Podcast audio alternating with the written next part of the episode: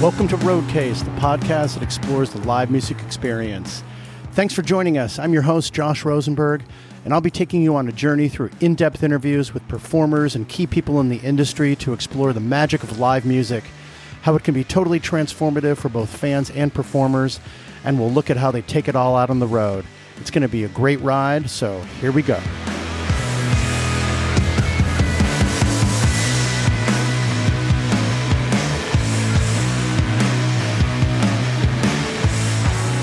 Welcome back to Roadcase, everybody. This is your host, Josh Rosenberg. I am so incredibly psyched to be here for this episode featuring my interview with Eric Jesus Coomes of the band Lettuce. I'm so psyched that I got an opportunity to talk to him and present that interview to you all. If you're here for the first time to listen to me and Eric talk, welcome to the Roadcase community. If you are a returning Roadcase listener, thanks so much for your support, and I'm so psyched to have you back. There's a number of different ways that you can get involved in the Roadcase community. A super easy way is to follow us on social medias. We are at Roadcase Pod on Instagram, Twitter, and Facebook. You can also find out more information about Roadcase by visiting our website. We're at www.roadcasepod.com. You can also send us an email with your questions, comments, concerns, anything you'd like. You can reach us at info at roadcasepod.com. Uh, you can also help out Roadcase quite a bit by subscribing to Roadcase on your favorite listening platform. So if you're on Spotify, that little box that says follow, just click that. If you're on Apple Podcasts, there's a check mark up in the upper right hand corner. If you click that, uh, and doing so on other platforms as well will allow you to receive live updates when new episodes come into the world. Uh, another great way to support Roadcase and much appreciated here and helps out the podcast quite a bit. Podcast quite a bit is if you can rate this podcast and review it on Spotify, that little box underneath the follow box with some stars on it. You just click that on Apple Podcasts. You scroll down a little bit, see a bunch of stars, click some of those, and review. Write your thoughts, review the podcast. Really helps out Roadcase. I really appreciate you doing that while you're there. Uh, so glad to have everyone here for this episode with Eric Coomes. I'm so psyched to have him. Eric is the bass player extraordinaire for the band Lettuce, uh, whose new album is out entitled Unify. Uh, it's really special. They have a track on that album, uh, including Bootsy Collins of Parliament Funkadelic. That track's entitled Keep That Funk Alive. Lettuce really preaches and practices their uh, philosophy of peace, love, and harmony. And I can't think of anyone better and who embodies that any better than Eric Coomes. And I'm so glad that he and I got a chance to talk. Eric is just a really, really special guy. Um, not only was he seriously ill as an infant, and at six months, he was very close to death. He is just an absolute real vessel for the awesomeness that is live music and everything good. Eric utterly strives to bring everyone together with his music and overall message of inclusivity, and that includes the power of playing bass, bringing those bass frequencies and vibes in a live performance setting. Uh, we go all over the place. We laugh, we cry, uh, we get really deep, uh, we joke around quite a bit. Uh, Eric's just a really great guy to talk to, and I know you're really going to love this talk that I had with Eric Coomes. Thanks again to everyone for being here.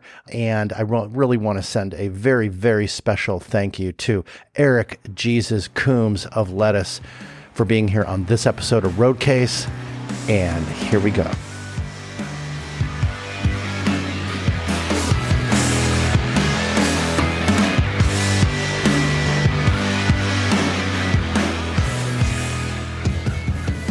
Hey, Eric, great to have you on the show, man. So good to finally talk to you, brother. How are you?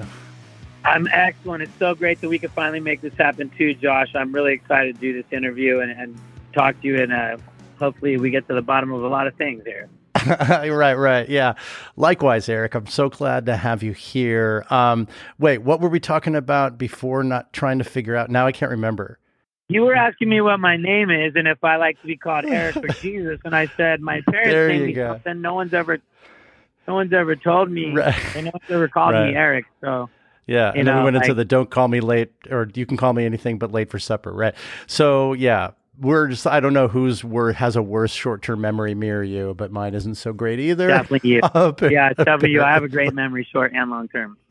I, generally, I do too, but sometimes I'm just like off in like six different directions, and I'm like, wait, what was I talking about? But it always comes back. That's what I do, man. I interview people and I try to remember what we're talking about. Um, Have you ever taken Alpha Brain no, what is by that? On It?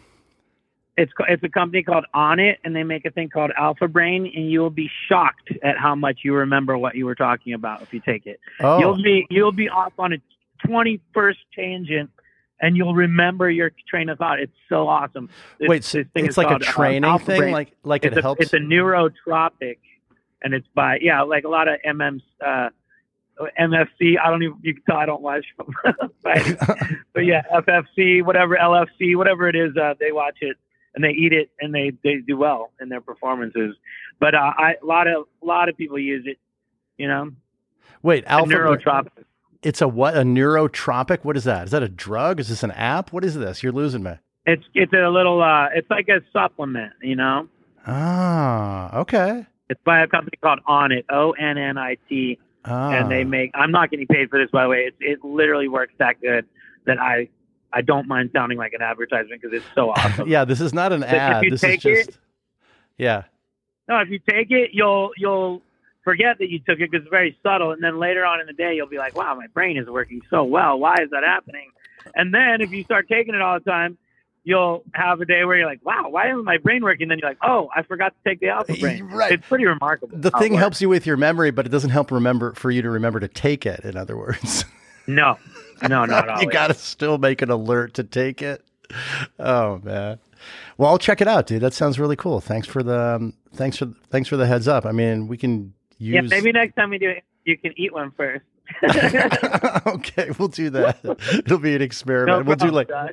yeah, you could write out some things and then test me later on. Well, maybe we'll do that this time and see how bad it actually is. But anyway, you guys have this amazing new album, um, Unify, uh, came out on June I'm third. so glad you like it. I just fucking love it, dude. I've been having it on like so much. Don't don't test me on it, but I've been listening to it a lot. I love it. Um, it's uh, So it's, good. I'm glad to hear that. it- yeah, it came out, and I just want to say, like, it's number two on the Billboard Contemporary Jazz albums. At least that's what it was like a couple weeks after it came out. I don't know how those things work, but I want to know what number one was. It had to be a goddamn good album, not to to to push you guys down to number two. But anyway, you're on that list. It was fucking amazing. Congratulations, dude. It was so great. What does that feel like? Uh, it feels great. Mhm. Um, yes, it feels very good to be acknowledged, and it feels great to be number two. I'm the number uh, two son in my family, so I have an older brother and a younger, and I'm the younger brother. So number two is just a fine place to be. I, I enjoy it very much. It's you know, it's not number one, but it it feels great, and I think people are enjoying the record. As far as like how you get up there, I'm not sure about that either. I think hopefully it means somebody likes the record. You know what I mean? Yeah, totally. Yeah, I don't know how those things work anyway, if it's sales based or whatever. But I mean, number two or number one, it doesn't matter. It doesn't even really matter. It's a great album, and um, and I really love it. And and um, significantly, I mean, you're such a badass bassist, and then you got Bootsy Collins on that on the track on this album. Um, how did that come about? So Bootsy's like our new family member. He or we're in his family actually out of nowhere. Um, Adam, our drummer, sampled a little piece of Bootsy on Instagram, and he was talking about you know we were in the middle of the um, time where people wouldn't leave their houses, and so he was just you know everyone's getting really scared at that point and letting fear you know make take the best of their decision making skills and um, so yeah, but uh, everyone was freaking out a little bit, but it didn't seem like Bootsy was at all. Bootsy was like, "We got to keep that funk alive," and so he said that on Instagram. Adam took it, sampled it, and made a really cool song out of it. Then he sent it around to me and had me play bass on it and Shmeeans guitar, and then Shmeeans wrote a bridge. And Right. then we were all like, "I wonder if we could get Bootsy himself to actually be a part of this." So we reached out to Bootsy. I believe Smirnoff reached out to Bootsy Mhm. and his team was very cool. He and his team were super cool, and we put the thing together. And we, actually got to go out there and visit him in his studio and do some video recording and just Oh, hang with him and get get really kind of like blessed by his whole just his vibe and his attitude is so good and so amazing. so he was really sweet to us, and you know he loves the way we love the funk, and so he ended up playing bass on it as well. So it's he and I playing bass together on that, Mhm. and we have a video. We're just flying around outer space on our bass guitar spaceships, and it's really fun to just be a part of Bootsy's life. Yeah, to be in like his world and like walk in his shoes for a little bit, which you literally do because, well, tell me about how you kind of uh, um, accommodated another bass player on a same track where you're playing bass as well. I tried like hell to listen for two basses, and it was like it's it was um uh you know I I- definitely heard Bootsy's vibe and sound, but um what was that like, and what does that what does that look like? Does that pose a challenge? Yeah, it's it can be challenging, I guess. It wasn't for this situation. It's like when two really great bass players are doing double bass. It's it's a thing where like to be a bass player, you have to be pretty musical, and you, you're really listening more than anything when you Mm. play bass. So, um, if you're a great bass player, you can listen close enough to figure out where each part fits in. And generally, that means if the if there's a lot of low notes, if one person's playing a low note, the other person would probably play a high note. What you hear on Keep That Funk Alive is uh, the what you would call the bass line or the bass playing. Yeah. That's pretty much all me. And then there's little fills, little little like uh, ad lib things of Bootsy playing around the bass line Yeah. that are more that. up high. They're kind He- of like on the eighth bar Right. and they're like a turnaround thing.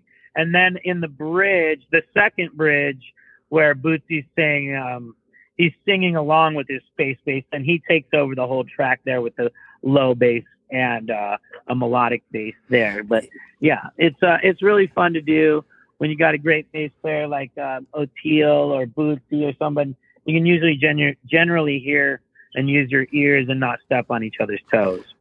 Totally, totally. I get that. And Bootsy has that incredible um, stylistic ability to put those little vibey um, runs in there that slide in that voodoo like it's like I don't know how to explain it, but everyone knows when they hear it, right? It's and and that sounds like it sounds a lot like that. It's really cool, really cool. And yeah, Oteil is amazing. Yeah, it was really fun to play bass together. Two, the two basses on there is just really cool. You, the more you listen for it, I think, especially after I describe it, you might be able to hear it. Yeah, yeah, yeah.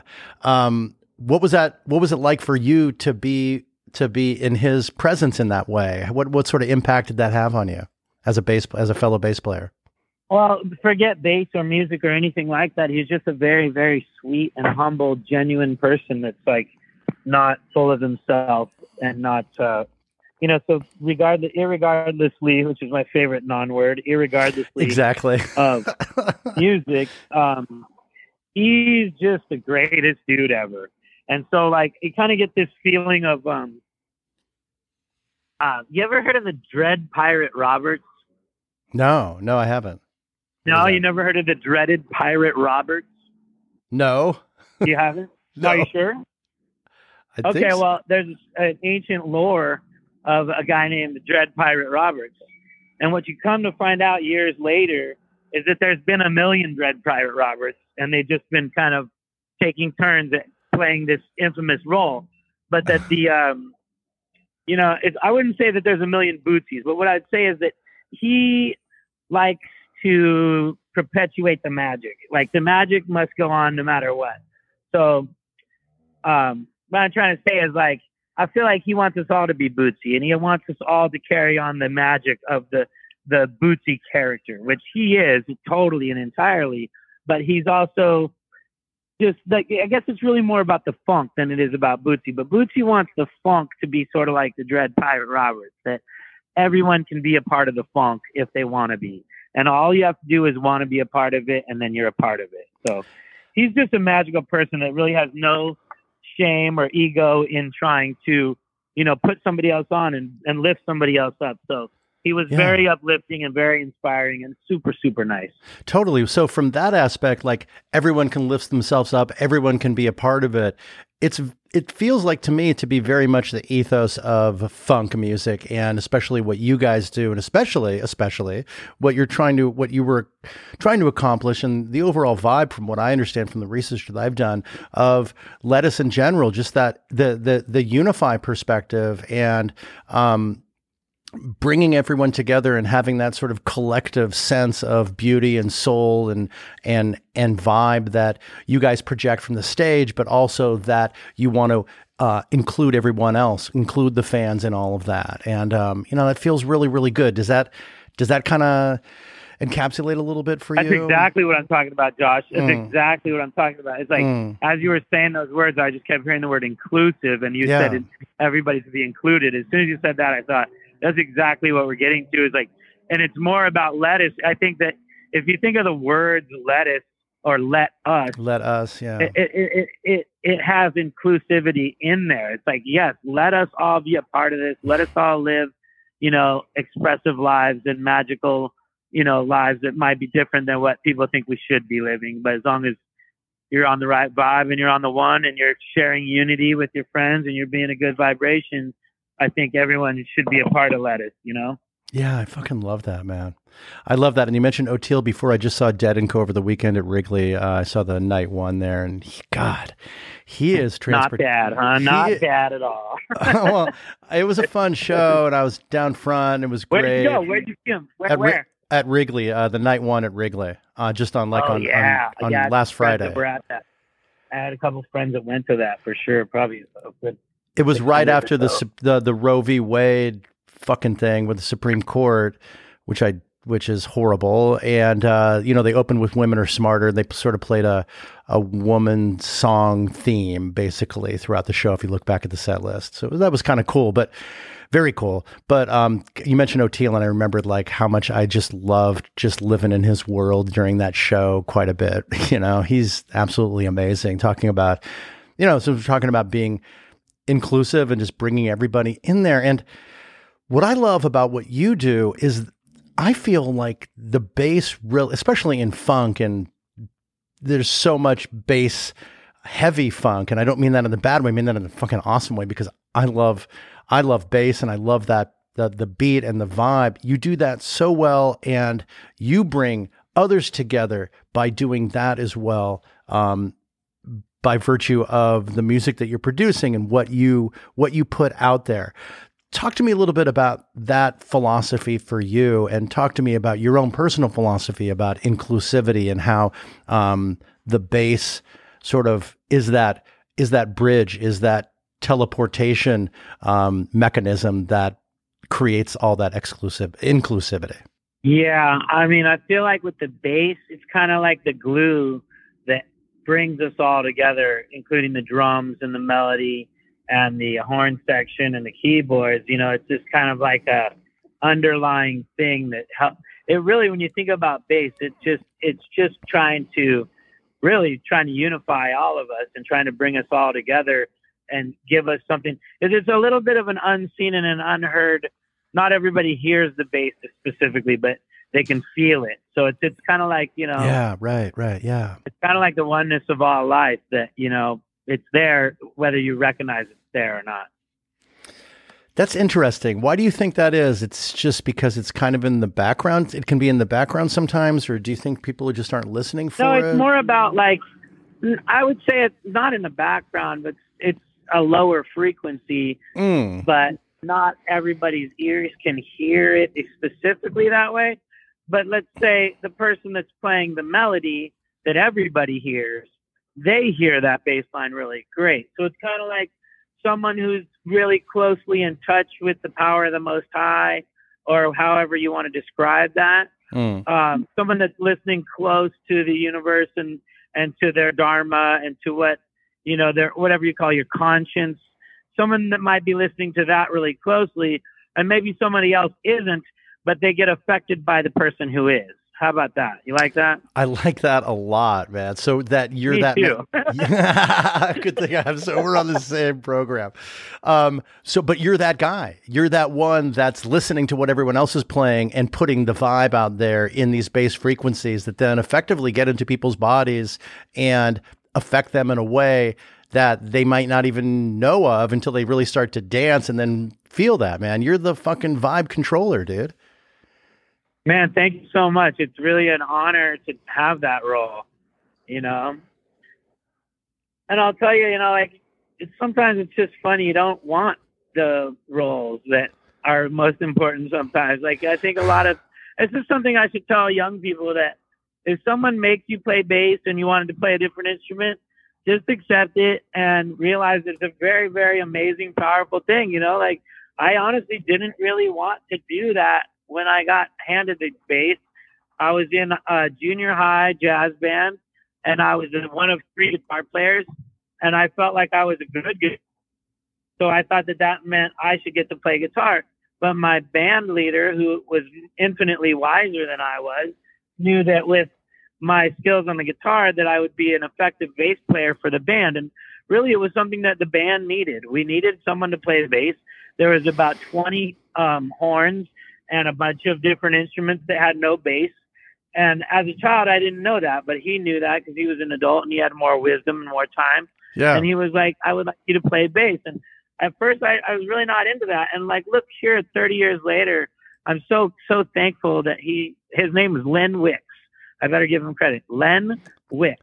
Len W-I-C-K-E. Wicks. Okay. L E N. Yeah, Len, and he had um, he was my band teacher, and he forced me to play bass, and I'm so glad he did because I was just like whining, complaining. I was like, not really the kind of, you know, I just, I had good authority figures in my life, so I knew that for me, and this is a this is a thing. Like sometimes people just kind of can't stand or detest all authority, and if you have authority that really wants you to do well, most of those rules are going to help guide you to becoming more successful and hmm. keeping you out of danger.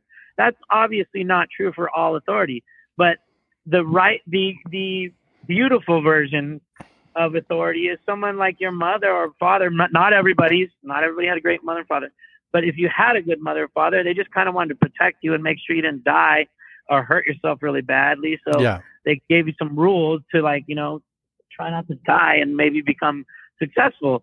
And so when Len told me to play the bass, I was like, ah, but I just did it because I knew you're supposed to listen. And Len had already, I had already walked through years with Len. He had taken me from clarinet to saxophone and all these different things. He knew me pretty well. Yeah. And he probably knew me musically better than I knew myself. And he said, Hey, you got to play bass. And then when I started playing bass, everyone loved it. It was my first concert I ever played on bass. My whole family came up to me and they said, You found your instrument. You finally found. Because I was trying to play every instrument. You know, like as a kid, I'd try to play every instrument there was. And usually people cover their ears, you know? And so I finally played bass and they're like, This is the greatest thing ever. So I was like, This is all I've ever wanted is for people to respond in a positive way to me making noises, you know? Yeah, totally, totally. But Um, was there something that okay, we'll call him Mr. Wicks because he was your teacher, right? And I presume that's what you were calling him. But was there something that we called him Len. He was Len. cool. And when you got to the all right, cool. class, it was less, less, uh, yeah, you could call him Len. Okay, I wanted to Never call I wanted to call him what you called him. So, Len, Yeah, Len. so was there something intrinsically about you and your own personal vibe and energy that he felt would be attuned more to the bass or I mean, What a great question. I've never been asked that before. Oh. I don't know. He's he was really musical, and someone like that generally plays all the instruments. He knows that he knew how to play every instrument. So, um, ah, so he was like, "You're and a he had been you're a around me bass player, dude." Yeah, that That's kind so of thing. Like I could do that. yeah. And you know, it's funny. I'd been going to guitar classes with uh, Pat Pat Tenore, T E N O R E, and Pat. He was always cool to me, and he just you know taught me how to play guitar, and he had taught me a bunch of different guitar songs, and I was doing okay in guitar. But when I played bass, he was like, "Wow, you're really a bass player." So he he had spent like a day with me every week for the last you know four or five years, so he knew me pretty well musically. Mm. And he even said this by the fingers. He's like, your fingers look more like bass player fingers. Your hands are bass players. what do bass players' hands look like? I mean, you got to have strong hands, man. Those I don't know. I do know that my left hand fingers grew longer than my right hand fingers because I got this six string John Patitucci. Another thing that happened was right after I started playing bass, this guy named John Patitucci came over to my dad and mom's house for dinner. yeah, yeah. and he's one of the greatest bass players of all time. Yeah. And he uh, gave me like a three or four hour lesson right away. I've only been playing about six months, and he told me that I had good feel. How did you how did you connect with John Patitucci? Like I said, when I was about six months playing bass, he Yeah. came over to my parents' house for dinner. Well, so your parents knew him, you knew him. Your how did that? He just showed up at your door. My uh, godfather's name is Roby Duke, R O B Y, last Mhm. name D U K, and he was best buddies with John Patitucci. He, Ah. he was a producer. Rest in peace. He was a really great guy and a great Yeah. acoustic guitar player. And um, Okay. he was best friends with John and had used John on a bunch of records that he was producing. And so they were buddies. So my dad and him were best buddies too. My dad's a record producer and he, um, he and Roby were best friends. So once I started ba- playing bass, you know, all my dad's musician friends were always supportive of me and my, my brother plays drums. So my dad was around, you know, people like Ron Tutt and Alex Acuna, and they had given my brother drum lessons already. So when I found bass around 13 or 14, Mm. you know, they all pulled together and Roby was like, Oh, I'm best friends with John. Why don't we have John come over for dinner? And so they did. There you go. So how was that? I mean, Yeah. clearly that was very significant for you. He's like a top virtuoso bass player. What was that? What did that mean for you at the time? Well, at the time, Roby and my father, Tommy Coomes, had taken me to see Chick Corea Electric Band. If I hadn't seen them, I wouldn't have known any. I would have been like, "Who's this guy?" Right. But I had. They took me to see Electric Band, and we lost it. I mean, I don't know if you ever saw Chick Corea Electric Band. Rest in I peace. didn't. But they were just phenomenal, and it was like, it, eh, you know, there's been a couple of concerts in my life that just absolutely propelled me and catapulted me into a next phase of being a musician Mm. uh, one of which was that concert, Electric Chick Electric Band. It was the record Beneath the Mask, and I went to see it. I think my dad told me he's like, this music is like it's called fusion, so it's pretty heady. It's over most people's heads. I I listen to a little bit more, you know, less jazz fusion stuff, but you're gonna like this is really good. So we went to see it, and it's extremely over most people's heads. That's the way it's designed, you know. It's designed to be musician-y, musician stuff that you know, you get inspired. So if you're a musician that's been practicing, you see these guys and you go, wow, I didn't know someone could practice so much and get that great at it. right. Virtuosic, yeah, just really cool stuff like that. Yeah. Yeah. And you know, in lettuce, we've all been affected by people like that. Adam Deitch had David Garibaldi come to his house and teach him a lesson. And and you see these people like David Garibaldi or John Patitucci or Chick Corea, uh, and nowadays like people like Thundercat and you know, there's a lot of them. Mm. Uh, Thundercat's really great, but um, there's just these virtuos. You know, MonoNeon's another one where you see these people play and you're like, wow, I don't know that the level of sophistication could get that high. yeah. so those Thundercat's amazing. I saw him at Pitchfork last year. He was like bonkers. He's a sweetheart too. He's a really nice and amazing person, Mm. and I'm really proud of him. We grew up together in LA playing bass. Oh, no I'm kidding. So proud of him. Yeah, I'm really proud of him. He's just done wonders with his life and taking him. You know, take. He's respecting himself and doing things that are healthy, and I I just applaud every part of Thundercat's life right now. He's doing great. Right on. And uh, but yeah, like so there was a time when when we first got together in Lettuce in Boston, we went to see Aquarium Rescue Unit, Mm, which was mhm. Oteil's band at the time, and yeah, um, yeah. great. Everybody in it is virtuoso. I- What's that word I'm looking for? Is virtuosic. I don't know. Is a virtuoso I'm is a sure virtu. I usually say is a virtuoso player because I don't know what the adjectival form is for virtuoso. Nice. Yeah. So yeah, they're um wonders, a seventh wonder, eighth wonder of the world when they play go. their instruments. So Yeah, it's amazing. uh, it, that moment really like Kraz, myself, Deitch, Means, Zoidis. Um, I believe Jeff Bhasker was there. We went to see ARU, and that completely changed our lives and like set us on a new course of like what to like kind of look for and try to get out of ourselves. You know, yeah. um, I'll never forget the ARU show we went to in Boston. We had to ride the train over there to Cambridge, and we didn't know what we were getting into. Quite young, I believe, you know, 15 or 16, we were all were, and together to have that experience together was really something else. And we thought, wow, if we practice hard enough, we can be, you know. And back then, it was kind of a thing where like a lot of people. And it happens now too, where like a lot of people can be really technically skilled on their instrument, but Mhm. not have a lot of like soul or like funk or it doesn't really relate. So the key for us is try to become as virtuosic on our instruments as we could while maintaining a level of like down to earth you know, down to earthness for the audience. It's something that the audience would be. See, something I noticed these days is that just because it's very difficult to play doesn't make it necessarily fun to listen to. You know what I mean? Like Mhm. yeah, totally. music has a lot of uh, there's a lot of reasons people listen to music. One of them is to have fun and enjoy themselves. Yeah. You know, like sometimes you listen to classical music and it starts just performing wonders on your brain, sort of like you know neurotropics would. But there's a lot of reasons people listen to music. Sometimes it's to take their mind off something, or Yeah. so. but I say is just because something is very difficult to play doesn't make it necessarily enjoyable to listen to. So the key for us is to, you know, do things that it doesn't have to be hard to play, but you know, like make sure you have good talent on your instrument, but also express yourself and what you're really feeling because that's the type of thing that people can also relate to and feel themselves. Yeah, so like where virtuosity virtuosity would be that extreme proficiency on a particular instrument. What's the word for when you can take that virtuosity and use it such that you are using it you are using your gift as a means of communication.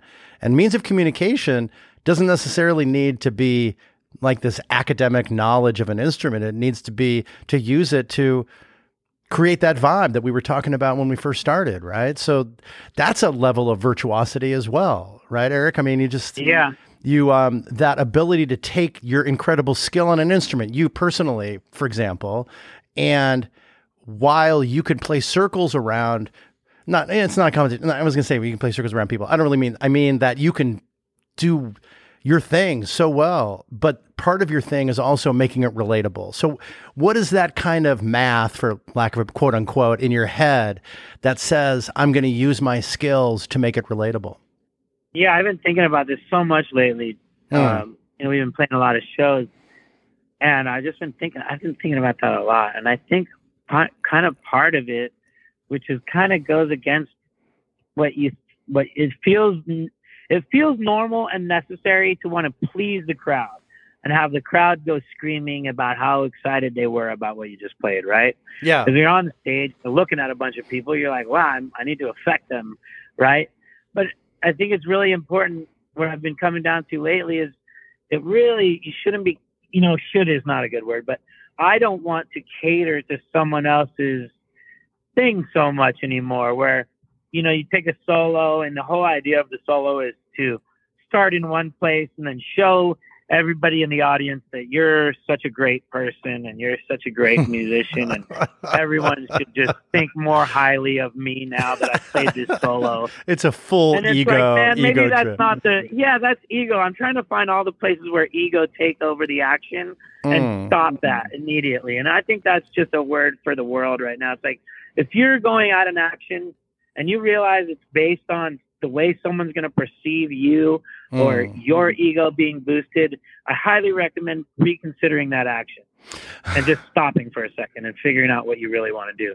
yeah. So like, yeah, I feel like if if it's my prerogative to go up there and play one note and it's my solo and I go bam, and I just was maybe I was mad or sad or something, but I expressed how I really felt right then.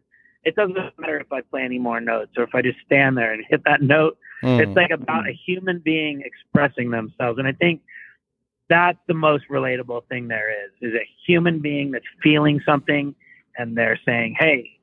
I'm Yeah. not hiding my feelings. This is my actual feeling. Yeah, you have to take the ego out of it. Um, there's there's kind of a fine line, I think. You know, to talk about guitarists for a minute, you know, because that's the most relatable kind of solo-ish. Because there are bands where guitar Did player you say play- trumpet? Did you say trumpet or, gu- said, or guitar? oh yeah, that's right, guitar too. Yeah, they're both really good. All right, I know the guest is at ease when he's fu- when he's fucking with me. Okay, both, both, both. All right. I do enjoy. There you go. There you go. Um, okay, so now where was I? I need my alpha brain stuff now. I need my neurotropic stuff. The guitar But- players, the guitar Yeah, players well- that all want to do the best in the world, like Steve well, and there is, but I guess fanatic, you know. I guess the thing that occurred to me is like, how does it serve the song? Right? I mean, that's a way of keeping yourself grounded. Would you agree? Yeah, how does it serve the song? And uh, yeah, that's a good that's a good middle ground. Mm-hmm. Does it serve the song? Yeah, that's really nice. Well, that keeps everybody involved, right? Because if we're talking about live performance, there's everyone Wait, out I gotta, there that I gotta, I gotta skip subjects around. I'm Yeah, sorry. I'm yeah. sorry to do this to us. No, go ahead, Do you yeah. know who Steve Vai is? Do I know who Steve Vai is? Yeah, sure. Yeah, He's amazing. Okay, so like this dude, phenomenal, man. Right. and I feel like he, out of all people, he's like a real virtuosic, a Virtuoso. real man of virtue or a person of virtue. And I'll tell you, but his guitar playing is really virtuosic too. Jesus, And man. We're going. But I find when I'm trying to actually make a point here, though, even though I don't know how to use the English language that well, which Oh. I don't think anybody really does. It's a hard one, dude. It's I struggle with it, dude. It's not easy. No, it's not. not easy. But I'll tell you this: I feel like when I listen to Steve, Steve's like one of those guys that you look up to. He's a, he's a classic guitar god. He's one of those guys that everybody goes, he's the best, and he's he's better than everybody else. But when I listen to Steve, I find he's very musical, and he really does. Even though his his skills are such at a high level, he does things that really do serve the song and serve the moment. And I feel like he's really expressing himself. So that's why I skipped the subject to Well, go to him because really he's figured it out. And I feel like Thundercat too. Like some of the some of the guys now are just like, they, and I wanted to talk about this earlier. Is that we find you can be a real badass on your instrument and have studied and practiced all the time, but still realize I got to express myself here, and it's not about using it. It's kind of like what they say: the weapon in the wrong hand is a weapon, or the tool, and then it's a tool in the right hand. So Mm. people like Steve Vai and Thundercat, I found, and MonoNeon have found ways to make it not really about their ego, but use those skills they have to make everybody really happy, right, in the moment. So, Right, totally, totally. I mean, I was just watching Goose over the weekend because they play these shows at, at Radio City. So I was thinking about Rick Mitarotonda, who's the, the guitar player. That guy can absolutely go off, and um, and I, he does like to flex, but I don't think he's flexing because of an ego situation. Because I know Rick, and and and that's not the kind of guy he is. Using that virtuoso technique and using that that ability to get out there to connect uh, within the structure of the song. I mean, some bands get way much farther out there into jam territory to do that, but yeah, that's what that's that's kind of what it's all about. Is like using that um, your ability. It's like this beautiful confluence of ability, but listening to the vibe, and and and you in particular, Eric, you do that so well, man. well, I thank you, Josh. And I, since you brought up Goose, I just want to say about them, it's so such a breath of fresh air to hear a band that's playing live instruments and they're young and they're doing it and they're having they're not taking themselves so seriously, but they're great at their instruments and they make it really fun and listenable too. And so I just thought I'd give them a props, you know, for being who they are. They're good friends of ours, and Yeah. the, drum, the drummer is a good friend of mine. Oh, I love Ben. Do you know Ben? Cool. Nice guy. Ben's a, Ben's a yeah, friend Ben of mine. is super sweet, and his his girlfriend's super awesome. They're sweet, and I love them. They- And the whole band's really sweet. We did Mexico playing in the sand with them, and they're just I, I they're a breath of fresh air. I'm so happy and for them, and they're doing really well, and they're blowing up fast, and I love to see that, and I love Oh, to see that's Billy amazing. Strings blowing so fast. yeah, It's totally. great to see good music recognized. It's like good people and good music at the same time, and everybody's just like, yes, please, more of that. And I, I, it's such a sweet thing to see. Oh, that's so great that you say that because I talk about Goose quite a bit, and I do love. I had Ben on the show actually, and I love his girlfriend Sam, and I just saw, I just hung out with them both um, at um, at Legend Valley where they were a couple weeks ago. So that was really nice to be able to catch up with them. But yeah, fuck man, they're just they're they're crushing. Yeah, it. she said that she, Sam said that she is just beside herself watching the the progression of that band, and they kind of have blown up while she's been around. So yes. I said, "Are you sure it's not partially your fault that they're blowing up?" You know, I think there's every, everything. you know, everything makes everything happen. So I think she is a great person, and he's a great person, and together they're so smiley. Oh, And, they're the um, best. They're yeah. really they're they're my most Yeah. favorite music power couple right now. I love that, and I I knew Ben before he met Sam, and I was so happy, and I was so excited to meet her, and then boom, now they're getting married, and he announced it at Goosemas. Man, that was that was epic, right? The um the proposal, you know, like after the show, he like took the mic I and like proposed it. to her in front of everybody. That was that was pretty epic, dude. Bro, how much better? That's what that's what you want to do. That's how you make a woman feel special and important, and like that's how it should be done. I love I either love that or embarrass either that or put her on the spot and embarrass the shit out of her. But Sam's that kind of person that can just flow into any situation, and it was just it was I'm outstanding. glad she said to- yes. Let's put it that way. Yeah, right. I know. it could have been. It could have been. Yeah, no, I'm sure that uh, he knew her well enough to be like, she's gonna like this. Because if it was gonna be embarrassing, he wouldn't have done it. So yeah, I saw the pictures. It looked so awesome. It was wonderful. I was watching the stream live at the time. It was it was it was fucking wonderful. Cool.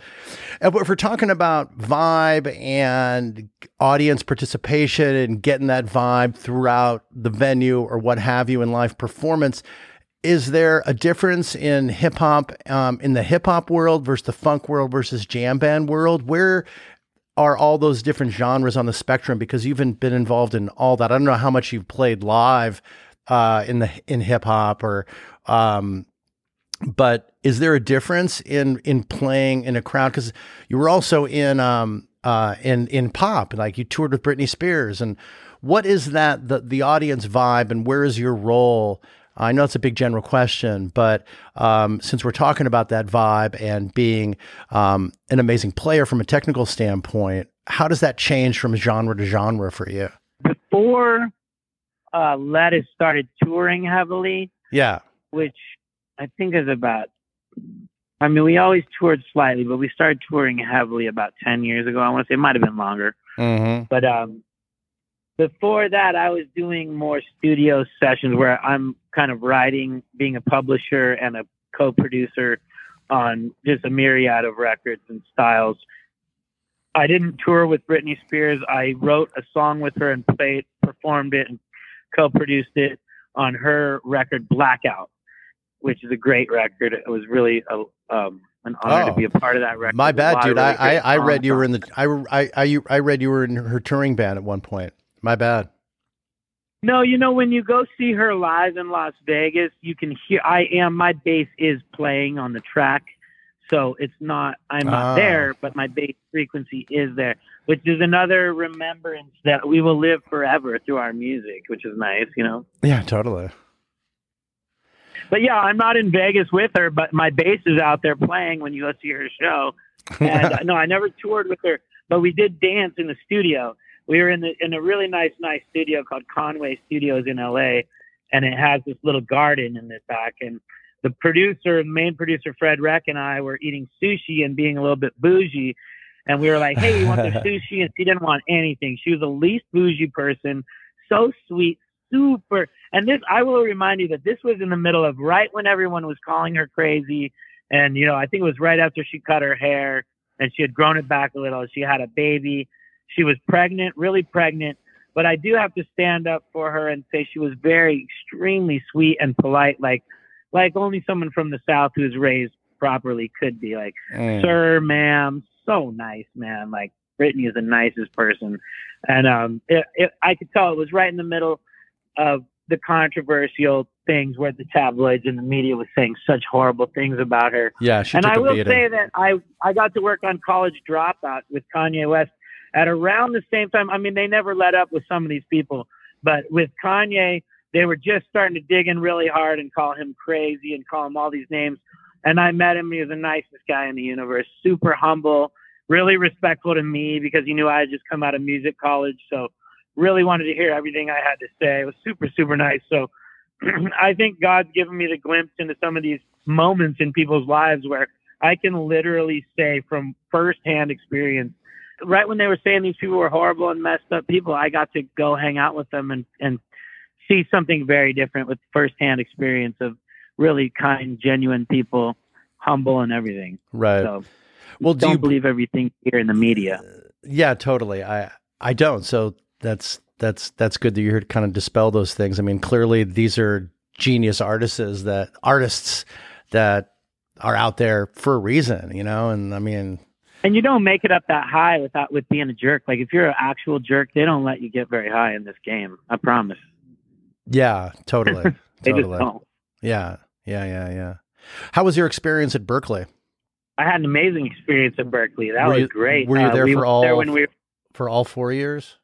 we went there uh, when we were 15 to check out a five-week summer program.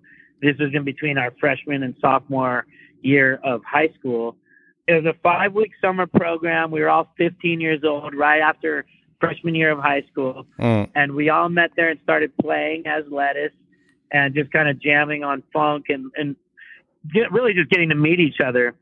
And um, an inspiring part of that was Adam Deitch and I both saw a sign that said jam session with an arrow. And he and I didn't know each other, but we both followed that arrow into this room, which had a drummer named Little John Roberts, who all that stuff I was talking about being really technically advanced on your instrument, but still playing pocket and playing, you know, really feeling feel good music Mm-hmm. that moment when when Deitch and I met, Little John Roberts was doing precisely that. He was playing this groove that was just impossible to shake. Everybody in the room was dancing, but then he would do these drum fills on the on the eight bar and on the sixteen bar that were so spectacular. But then he would land it. It was almost like watching a surfer pull off an aerial and then land back Oh, yeah, on the wave that- and do some soul surfing. That's bonkers. like That's that. bonkers stuff those guys do on the on the on in surfing now. It's bananas. I know exactly what you're talking about, dude. you know what I'm talking about, Dude, That- how did yeah, they spin two times, keep John the board John. on their Little- feet, and land the wave again? Okay, so that concept. It's funny crazy. because that guy, one of the guys who innovated that is named John John. Oh. John John is an amazing surfer, and Little John Roberts is an amazing drummer. That's funny. and they're like the same person to me. They do the same thing. Like, cause, 'cause maybe they maybe they are the same person, dude. It might be the same. It's probably the same person. yeah. But well, a lot of times, like an, a surfer will do like a quadruple flip aerial, but they won't land it at all. right. So that's way different than pulling like a triple and landing it with soul and then soul surfing the rest of the wave. So I would liken to what little John Roberts was doing in that room to like that. You know, he would do these craziest drum fill you'd ever heard, but then he would land right back in the pocket and play simple pocket grooves. So Deitch and I met during that experience. We both were just floored by it, and we haven't stopped chasing that concept the whole time. But so that was at Berklee. That's one of the most beautiful things that happened at Berklee was that I met Yeah. Adam Deitch in that room. Yeah, meeting Adam in that room was one of the best things that's ever, probably the best thing that's ever happened to me. Besides living when I was a little kid and I almost died, you know, like Oh, great shit. things happen at Berklee. Yeah, yeah, I was almost taken away from this world at six months old. I had a really rare and deadly disease. So it's part of what gives me a, a lust for life. It's just I'm so happy to be here every day. Just oh my god. So like, just nothing like in a life is promised. like what what was it a child? It was a childhood illness, like an infant illness, obviously. wow. Six months old, infant. Yeah, infant uh, illness, just like uh, kind of undescribable, indescribable. Or doctors at the time didn't know. It took ten doctors, and they didn't know what was going on. But strep float, strep throat fluid fills up your abdominal cavity and begins to drown all your organs. Fuck. So that is a drag. And most doctors didn't know what was going on. They're just like, wow, this kid's dying. We don't know why. It ended up taking 10 doctors and they drained the fluid. And I, um, and I'm here today, thank God. And I was the youngest, I went down in medical history as the youngest person to live from acute peritonitis. Acute peritonitis. Wow, And, that, uh, that that'll make yeah, believers like- that'll make believers out of your parents if they weren't already. I mean, you you you grew up in a it takes away the Christian faith hou- household, and I I get right. I mean, I get. Wow, that'd make a believer out of me. Oh yeah, I mean, it uh, it takes a certain thing to make a believer out of you. You know what I mean? It ha- Yeah. No one can make a believer out of you, but but Right, the right. Almighty. You know what I mean? Like True, true. But I'm saying as like a turn as like a turn of phrase. Yeah, as like a turn of phrase, but still, it had obviously deep meaning for Sure. your family, clearly, or for any family. Holy shit, man! Yeah, Wow. I had hundreds of people praying for me, and one of the first memories I have as a little child is, "Oh my gosh, you're here!" You know, like and I'm, and these are adult things that I'm like, "Why would I not be?" right, like you don't remember what oh happened. yeah, you almost weren't, kid. So I've always felt like, wow, I almost didn't make it to this beautiful party. And it takes away a lot of the entitlement. Like, I have no entitlement. You know, like, I'm really happy. I would have probably been happy as a cockroach or a bug to live for a day or two or a fly, you know, but I'm really, really, really happy to be a human being. And I I hear a lot of people say, oh man, he's an alien. You know what? I'm a human and I'm really thankful about it. Really thankful about it yeah. and I and I breathe I breathe oxygen, I breathe air, and I drink H2O. And I'm really, really, really a big fan of H2O. The water molecule is very, very um, not understood. It's we don't we don't quite get the magic of water.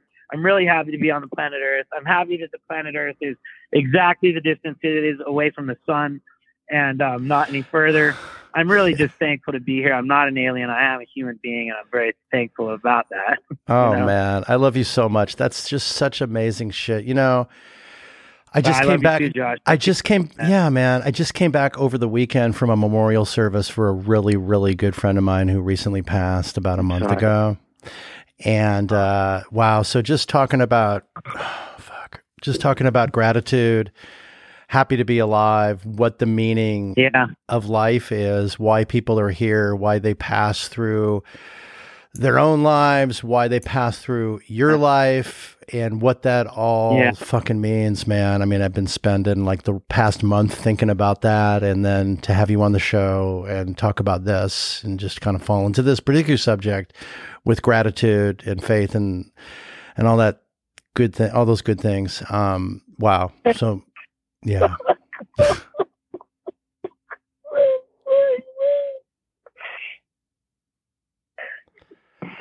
yeah, I'm sorry that happened to you, bro. Oh man. Are you okay? Yeah, you just you never know why people are there and you never know how long they're gonna be there for. Yeah. I'm sorry, man. Are you okay? Did you have you lost somebody recently too? A lot, a lot. Yeah happens all the time, dude. Like this big lettuce fan killed himself last night. so Oh fuck! I had no idea, dude. I'm so yeah, sorry. shit happens a lot every day. People are really going through it out there, so it's really important to be there for them. Yeah, I'm so sorry about that. Fuck. Yeah, he's a good friend of a good friend, and he used to bring him to shows all the time. And like, I don't know anything more than what I just told you, but that's what I found out this morning. And it's like it's always comes at a time where like you're sad or worried about something else that's way trivial compared to it. Yeah. And like I'm all worried about like just like this little dispute I had and like found that news out this morning and you go, Wow, I'm just so grateful that the people are in my life are in it still, you know? I'm really grateful, yeah. You know, and it's like it doesn't have to be death. It's just like sometimes people just come in your life and then they don't then they're not in it anymore and that sucks too, but I just really yeah, that's that's always happiness. like for different. I wish people happiness. Yeah, I kind of like I've always yeah. been praying for the whole world. You know, like I literally try to pray for all the people on the planet since I was a little kid, and um. Oh, that's so sweet! I, like I want people to have happiness. I want them to find deep joy. Like you hear people get happy for a second, but I mean deep, deep joy. Like I'm supposed to be on this planet because we're supposed to be on this. If you're here on this planet, you're supposed to be here, and right. it gets really, really confusing. people kind of just a lot of times they don't realize how much God loves them or the Almighty loves them or the great creator, whatever you, the universe. To me, the universe doesn't really do it. A lot of people say the universe loves you, but that's, and I'm sure, I'm sure the ocean loves us and the universe does love us, but there's a greater force of love that's, that's pounding your door down, whether you can hear it or feel it or not. And as soon as you open that door, the love just comes rushing in and you got to realize like that the entity that created you, it created you on purpose. Or like you being here, however that happened, even if it's just your mother creating you in her womb, is is an, is a necessary thing that's supposed to be happening, and like you're important no matter who you are. Yeah. I wish that everyone understood that, and I'm really sorry that. yeah. That one of your fans, you know, took their own life. That's a shame. His name was Big Joe. Big Joe. Big Joe. Big Joe. Yeah. All right. Yeah, I, I mean, I feel like even talking to my friend about it this morning is like, you know, I I admitted to him that I feel like everybody hears those those voices and those, you know, like what I call the devil. You can call it whatever you want, but just like voices of or thoughts. You know, thoughts come to everyone and it's kind of like some of them are louder to others than you know some people the voice gets so loud and they start believing it so much uh, that you know the depressing thoughts if you're not important oh totally dude. I talk about that all the time here. They're just fucking thoughts. They're just thoughts. Yeah they're just thoughts. And uh, a great yogi friend of mine said you have billions of thoughts per second right. you know? You got to see them come in and you got to just escort them out right the door Yeah, exactly. You got to let them go immediately. Right, right. I mean, it's it's yeah, hard. Or, it's, or tell them fuck you. You know, tell us, tell the devil, fuck you, you're a liar, and that's what I tell them. it's a good, yeah, right, exactly. It's a good name for those. I mean, I kind of call it like the saboteur, those saboteur thoughts that Yeah. just try to, Yeah, try sure. to just be that saboteur in your own mind or in your own life. That they're just thoughts, man. Those aren't. That's not the reality. You know, that's and I like Yeah. that you. I like I like calling it the devil. I'm gonna start. I might start calling it the devil now because it really is. I mean, those are the things that are the most the most difficult things to manage, and it's just. um Yeah, it's detrimental. Our minds are very fragile, you know. Yeah, shit. And I find the opposite is true too. Like you start stoking. I feel like that's what we're supposed to be doing here. I feel like that's what what my thing is. I think what most people's thing is. The best thing you can do as a human is to affect somebody else in a positive way. You know what I mean? Like if you can take another human from sad to happy, that's probably the best thing you can get going. So, you know, I really feel like that's what we're supposed to be doing here. And that especially like if you're having those depressing thoughts, like realize if you get past those thoughts, when you get past those thoughts, you might be able to help somebody else get past those thoughts. And there's that might be your whole reason for being on this planet. So don't give up and like help somebody else. As soon as you start to help somebody else, you'll realize, wow, I I needed help, but I also could give help. So maybe I'm not doing as bad as I thought I was. Yeah, and just like a small measure, everyone has a role and everyone can help everybody else. And it's just sort of like letting those negative thoughts go, living the life that you should be living and and not having that regret for the past or fear of the what's going to happen in the future and trying to emanate that that good vibe and that joy. And you know, Eric, you do that on the stage and that's been such an important part of your of your vibe and playing live and seeing people's faces and putting those frequencies out. I mean, you're you're one of those Yeah. you're one of those lightning rods for that level of energy. Wow, it's such an honor. You know, not to like embarrass you or anything, but like I just feel that like, you know, and I feel it too. I feel it too. It's a lot of responsibility, you know. Like it's it's easy to do. It's easier to go, no, dude, it's somebody else. But I do feel it. I have a responsibility to bring people joy. And there's there's people that come up to me and say, you don't get it. You don't understand what you did for me. oh, that's wonderful. Fuck. What does that feel like when people say that to you? It's really surreal, you know. But then a lot of times after I've had experiences and the same way where I go, yeah, actually, I do. I do actually know what you're talking about. you know? right. I mean, you're, you're a music lover too, right? Yeah, I'm a huge fan. I'm a huge fan. I love being a fan. It's so much different than being in, on stage. You know, Right. like honestly, if you're in the audience, realize there's so many more of you than there are of us.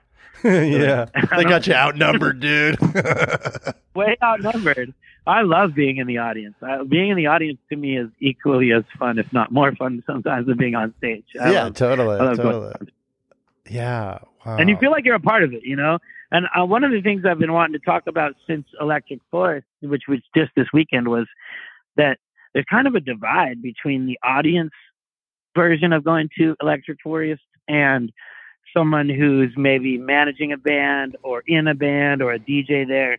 A lot of times that DJ or that band will go to a hotel and they'll go to that hotel and they'll spend the night there and they'll wake up and they'll get driven to the festival they'll play their show and they'll go back to that hotel and Mm, kind of not see or feel any of this incredible magic that happened right. And so i encourage all djs and all artists to go out in the audience go into general admission go to ga and like meet people you haven't met before and just talk to them and be cool as Yeah. you're going to get way more blessed i think a lot of artists and djs will think oh they're going to just bug me man Doesn't- they're not going to bug you most of them don't know who i am so they're probably Wait, okay. you know what I mean? Like, Yeah, yeah, yeah. people Well, so there. that begs the question. you know, most of I the time you're going to meet someone who doesn't know who you are, and they're going to bless you so hard. And you're like, wow, they didn't even know I was an artist, and they just blessed me so hard, you know? Uh, Because that's what they're doing to each other. The whole audience is just blessing each other and going, they're just trying to outlove each other. So, like, to go out there is a super positive vibe, you know? Oh man, you're telling me, man. I'm I'm out in that crowd so often, and just just the vibe and the love is just absolutely amazing. So it begs the question: Did you go out there Yeah. in Electric Forest this past weekend?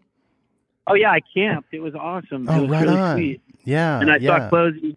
There's this girl named, or this person named CloZee. She uh, is fucking awesome, and sh I was side stage for her set, and I was, uh, yeah, I got to see a bunch. I was big, gigantic. I was side stage for that, but then I went out. I was, I didn't want to stay. I don't like backstage. I- Backstage is boring. People Yeah. don't know how boring backstage is whack. You got to go out there. So Yeah, whack. So I was totally. backstage and I'm like, I please let somebody take me out in the audience. So my friend took me out in the audience and we just sat there and watched Big Gigantic. This was really awesome. And then CloZee set was awesome. And then uh, Lab Group was awesome. Yeah, I saw a ton of concerts. I feel like why not? I'm gonna get a bunch of free, literally free concerts if if I just go. So Yeah. we did that at Bonnaroo too. we got to Bonnaroo the day before, and it was like almost midnight, but we still rented a car and charged out there. And I saw Tool, and I saw oh, I'm not gonna remember his name. He's such a dope DJ. I forget his name. I'll have to tell you later. I'll text it to you. But Okay. yeah, I saw some great music at Bonnaroo as well. Yeah. Yeah. Wow. I always go out there. I don't like backstage. Backstage boring. That's so cool, man. For me, it's cool like to be backstage because it's just like a different world for me. You know, I don't, I don't get to see it that often, but yeah, it's All not. it is as, a bunch of Nature Valley granola bars, it's not as vibe. It's clearly there's there's not the vibe. I mean, the the vibe and the energy. Nothing's going in on back there. Yeah, the vibe it's and the energy to is tell in the, the audience. Like, if you go back there, I went back there for a Dead and Co show too because I was like, you know, you got the backstage pass, so you're like, I guess you're supposed to go back there. I went back to the Dead, the Dead Co. It's just like a bunch of computers and like it's like a whole bunch of work. Like if Right. you want to go to work, go backstage. Yeah, right. You, yeah, you know what? I don't like, want to go to the. I I, like, we gotta get out of here. yeah, you're like, you know what? I don't want to go back to the office today. I want to go have fun, man. No. yeah, that's why I came to a concert, right? right, So, exactly, exactly. Oh, I love that. I love that, Eric, so much. That's so cool. Thanks. Yeah. Yeah, it's a vibe, man. But I'm so intrigued.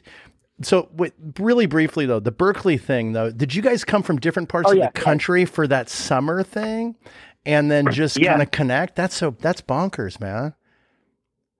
Yeah. And it was you and Yeah, and I, definitely kept in touch with them all. Like my dad, my dad was always a really big keeper in touch. You just keep, you know, keep a list of your friends and call them for no reason type of thing. So I did that. Cool.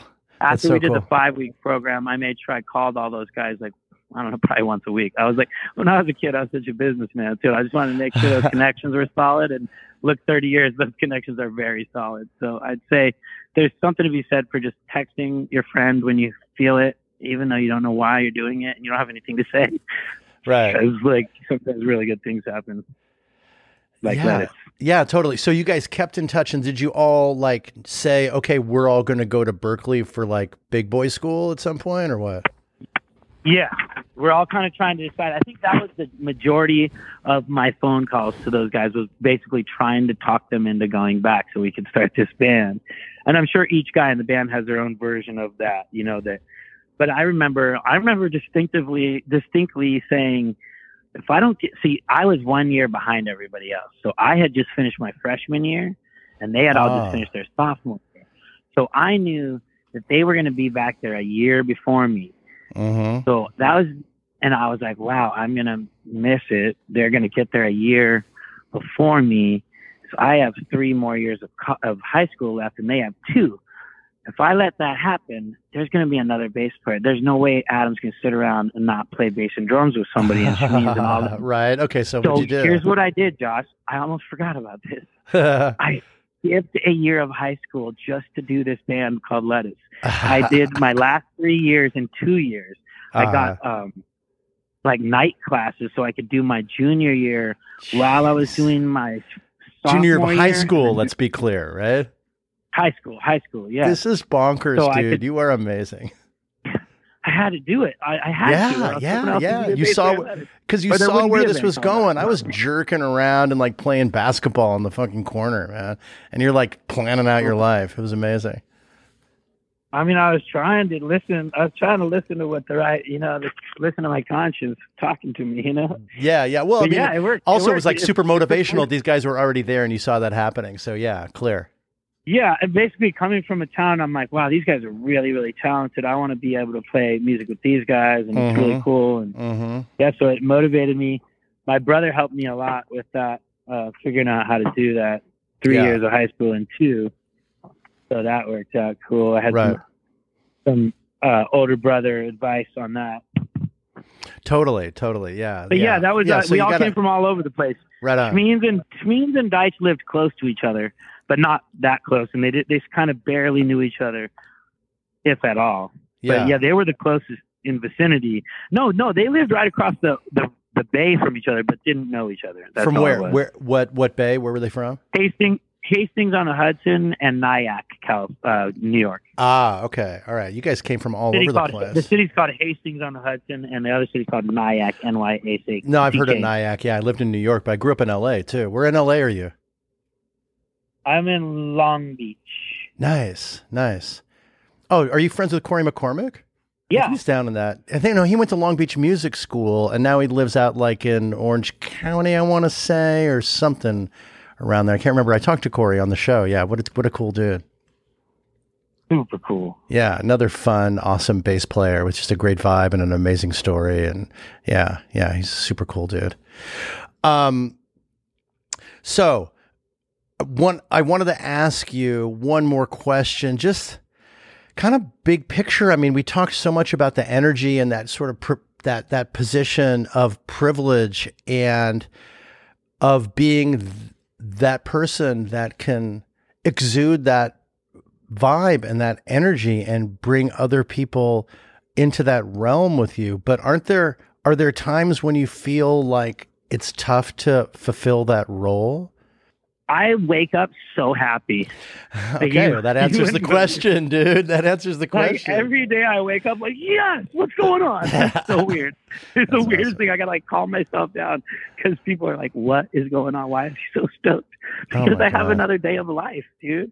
So yeah, but there's you know there's moments where I'm you know about to go on stage. Honestly, I've been working on that because when you're on stage, the whole thing is so. um it's I want to say it's like your uh, your soul is out there unprotected entirely. Like your your your energy. You're just you, it, it, in order to do it right to play music correctly, you got to be totally vulnerable and open and Mm. relaxed. So sometimes that can get kind of scary and freaky. Like my mind will sometimes start telling me we're not awesome. Like, oh, it's not good musically. It sounds it doesn't sound good, and that's like a, a hard thing to shake sometimes. But I've been working on it a lot. I think any musician will do that, where they're you know not there's shows that are incredible and you just feel it and you know it.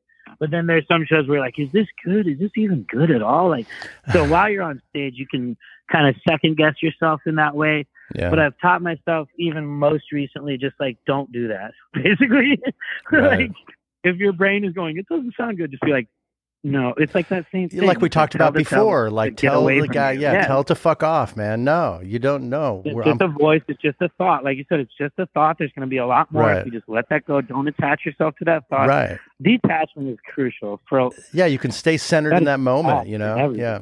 Yeah. yeah. But yoga and meditation, so, yeah. yoga and meditation help with that a lot. I practice yoga. I, I, I try to meditate from time to time, but I'm not as good as, as I wish I as I as it would sound from me saying just be in the moment, let the thoughts come and go. But yoga is a form of meditation with movement. But um, tell me about your practice a little bit. In my in my experience, I find that yoga is stretching so that you can get yourself to meditate. I find that most of Hmm. my best meditations have been at the very end of a yoga session. You know, where your muscles and everybody's it kind of calm down a little bit, and you can sit there and and, and yeah, that's when I meditate that's bit. That's that's essentially when I when I when I I practice definitely meditation is at meditate. the I love meditation. I love yoga, and um, yeah, uh, my good friend Mike. I have a really good friend named Mike Posner, and Hmm. he is uh, he's adamant about the two times a day meditation. So when we're Hmm. doing studio sessions, we do them together. And it's just a wonder, especially the afternoon one. A lot of guys just do, a lot of people just do the first morning one, but the the afternoon meditation is crucial. And even just take a nap is nice too. you know? you think? But an afternoon escape is crucial, I think, because it's just the, that by the afternoon, things, things you've already had millions and billions of thoughts, and yeah, like you said, just to meditate and get away from them. Breathing, breathing is the key, right? You know what I Mm. mean? All we really need is breath and oxygen and water and some food and love, shelter. So like breathing is, is such an important thing, and I've seen a lot of uh, wonderful breathwork people out there right now helping people breathe deeper. And one of the yogis says you only have so many breaths, so take them slow. Interesting. Yeah, and take them through your nose. My my yoga teacher would say, "I don't want to catch any." If I, he said he used to have a yoga teacher who's like, "If I catch you breathing through your mouth, I'm going to feed you through your nose." That would be abusive, but yeah. Yeah, I guess it would be right. that I gotta think about it. These guys just these guys just say harsh stuff to make you do what they want. Yogi Yeah, yogi true. teachers usually kind of give you some tough love. You know what I mean? Yeah, it It's a right. physical practice, and sometimes, yeah, they can be kind of hard asses. I think. Yeah, you're right. You're right. I mean, I the the what I do is I meditate on God. I meditate on the Most High, and which is the frequency of love, and, and it's the frequency of of um, you know what I mean, like the loving presence, the kindness. They focus on God. You know, focus on things that you know, joy, peace, happiness. You know, So, is your faith uh, journey is some? respect. Is it more like a? Is it is it more of a spiritual journey, or is or do you follow a particular religion? I feel like religion is like super whack, and Christianity, the word is super whack too, and then Mhm. a lot of weird things have been done in those names. But I feel like the person of Jesus, the character, came to just like shake everybody up pretty hard, and came to the church and was like giving them shit for selling things in there and judging each other. One of the things Jesus did was like there was this woman, and everybody was about to throw rocks at her and stone her to death. Mm. And so he started writing down things in the sand. And each time he wrote something, one of the dudes would leave. And so he probably just busted them on all their sins because they were trying to judge her. So it's like, you know, where I'm at with it is like, if I can be more like Jesus and less judgmental, and, you know, like I, even just to put a name on it and put a category to it, I feel like is judgment too, you know? So it's like, I'm just trying to walk my life as best I can. And, um, and follow the voice of the Most High. You know, like I do pray. No, I pray and I read my Bible straight up. Mm. Yeah, I think Christianity gets a lot of shit these days too, and I, a lot of what they're selling is faithful, faith and loyalty and kindness, telling the truth. The whole, uh, I feel like a lot of it has gotten bogged down with like you're going to hell, and that's just not at all what I think Jesus' message was at all. I think So you Jesus' separate out the like, Bi- be sep- loving. yeah, you separate the Bible out from Christianity and organized religion, but you use the Bible as like a um, a guidebook, for example. No, I don't know. I read the Bible. I feel like it's the inspired word of God. You know what I mean? Yeah, Yeah, but I don't like a lot of Christianity things that happen in the church and Christianity. It's such a turnoff to the spirit of God and to the spirit of love. And you know, and I, I always kind of think sometimes they hide the truth in the most bullshit places they can, so Mm. no one would go looking there for it. so, in my opinion, well, every time I open my Bible, it says something really beautiful that should actually help me in my life and like be less arrogant and be more loving and be less judgmental and you know not judge people by the way they look or what color they are or you know anything like that. But to, Yeah, what you're saying makes a lot of sense, and there's a lot of great words in there. I'm just, it makes me so sad that it's been used in so many to to fight all the wars, yeah. Yeah, to, for the wrong purposes. That Yeah. it's been interpreted or it's been falsely interpreted by others as a means of propaganda. Absolutely, it's Yeah. been you know like totally. Yeah, and it's, it's yeah, used for fear mongering and and you know when people when human beings are in the fight or flight m- mode they make poor decisions. And i think that those poor decisions oftentimes benefit someone's pocketbook and literally people get rich because people can't chill out and make good decisions. I think that happens across the board and eh, all, all over the place. So yeah, when you look at like who's really doing all the warmongering in our planet Earth, who's actually, you know, saying let's go to war, let's let's take up tanks and bombs and things like that. That's the people we probably shouldn't be fucking with anymore, and we should probably get rid of them. Not get rid of them. Let me say that in a different way. That their hearts need to be turned away from violence, and I and they should go on to pursue peaceful, prosperous lives. In, Yeah, in I mean, if not that- killing, in not killing. yes, I would agree. I mean, it's a very idealistic notion that we can change people from being evil, basically. But I wish that were the ability to True. to do. But we do have the ability to govern our own actions and to to to by virtue of our own actions influence the actions of others. I would have to say. So when I look at like, I've been thinking about this so much lately, and it's like thinking about peace on earth, you know, and it, it being quite idealistic. What you're saying is that, you know, it's it's hard. Basically, what you're saying it's far fetched and it's hard to imagine, right? But like, imagine all of most animal kingdoms, like birds, work together, they're like totally in harmony with each other. Like the humans seem to be the ones that are not figuring out their um their true nature is love, you know, like in harmony. yeah. So like you see a bunch of beavers, they're like working on stuff, and I think you know someone told me recently there are really weird things that happen in nature. I brought this up, and they're like, yeah, but crazy stuff happens in nature too, where you know, someone will yeah, eat their young right. or something. You're like, whoa, that, that why is that? That's the first harmonious. example. That's the first example I was thinking of in my head too. And then you said it. Yeah, of course, of course. I mean, yeah, it is the so, animal kingdom. I mean, we do have a we do have a level up on that, but there are a lot of oh. problems. There are a lot. We do have a lot of problems. There are, but I guess I going. I went to the Jacob Collier show recently. Have you ever heard of Jacob Collier? No, no. Who's that?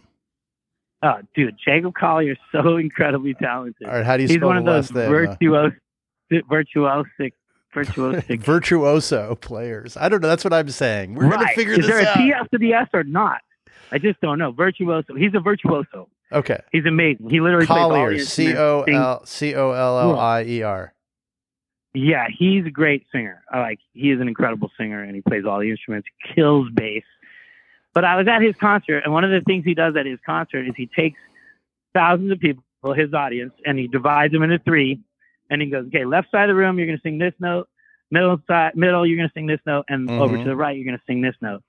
And right before that, it's like a bunch of people talking in a room, like at a restaurant, where it's just cacophonous sound of verbal noise. And then right after he says that, all of a sudden the whole room is in harmony, and like it made me come to tears immediately. Like I immediately just started bawling, and I had this vision of like, wow, it could be that fast. Like like not only can world peace actually happen and the humans actually all get together it could happen in the in right now in one second right now like without any trouble or any effort whatsoever the humans natural tendency is to do this so it's like i wish it wasn't so far-fetched in our minds and i wish we could see it happen more often you know but i feel like the humans could easily get it together here and that's what the song get get it together is all about on our new record Unify. Lettuce has a song called Get It Together. And that's literally what it's about. It's like, don't go from your ego, go from a different place, and then the whole world will be nice. If we all stop acting from the ego mind place and the greed yeah. mind place, and we all just immediately go from the loving kindness aspect, it could happen overnight, less than overnight. It could happen in one second. Yeah. So I'd like to see that happen. Absolutely, man. You live and breathe you you live and breathe your philosophy and and and your music and it, that's just that's just absolutely wonderful dude thank you josh i appreciate you man i love you i love you too brother i can't wait to see you and give you a big big hug and i'm so sorry for um what's occurred recently in the lettuce fan base and thanks so much for sharing that stuff for me i mean i um and yeah nobody for, even thanks. knows that until i just i didn't even tell the band and i just kind of you know Oh shit. Yeah, but I'm sorry for your loss as well, and I thank I, you. I'll pray for the family and you know and yourself.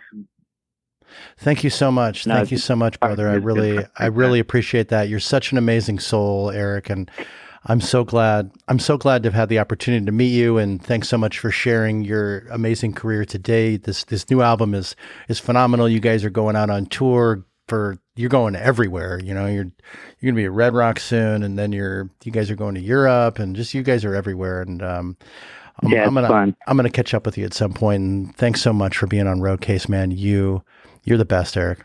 You are, Josh. I appreciate you. And uh, yeah, our spirits are eternal. We'll never die. It's just these bodies we're in for now, you know. So life is eternal and life is good. And so we'll just try to do our best with the energy we're given. And uh, yeah, I can't wait to see you out there and give you a big hug. Totally, brother. Uh, looking forward to doing this again next year. Thanks, man. We will totally for sure. Thanks for being here, man. Cheers. Cool. Keep the vibe up. You too.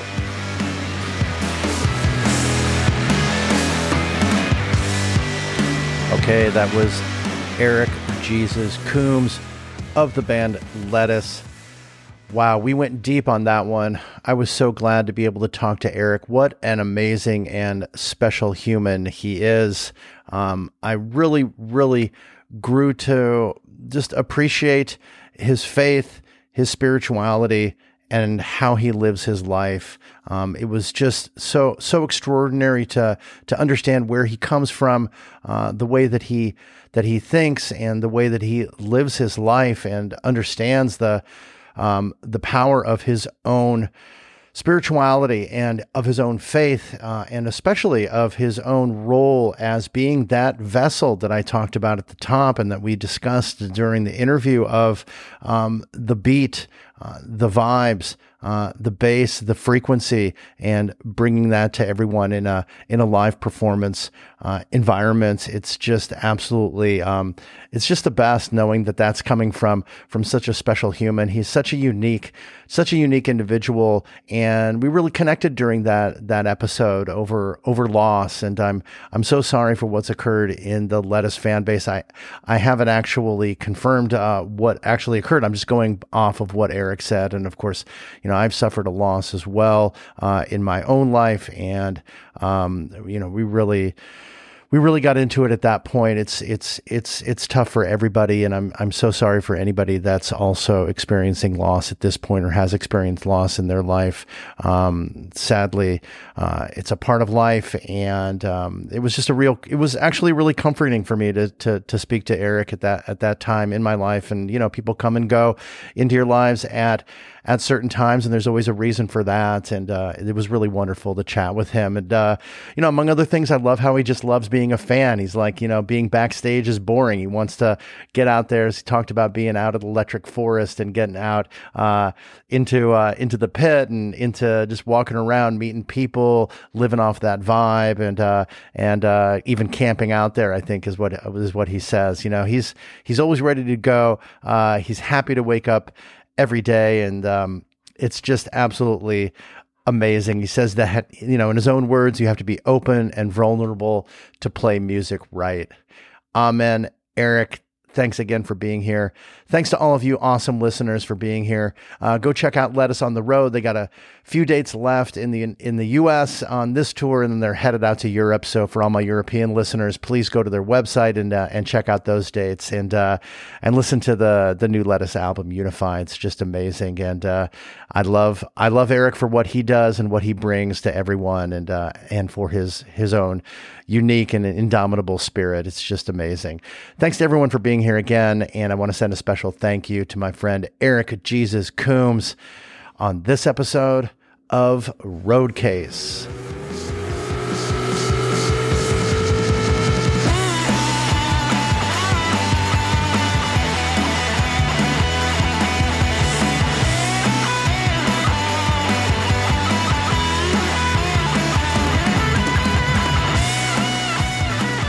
Thanks again so much for listening.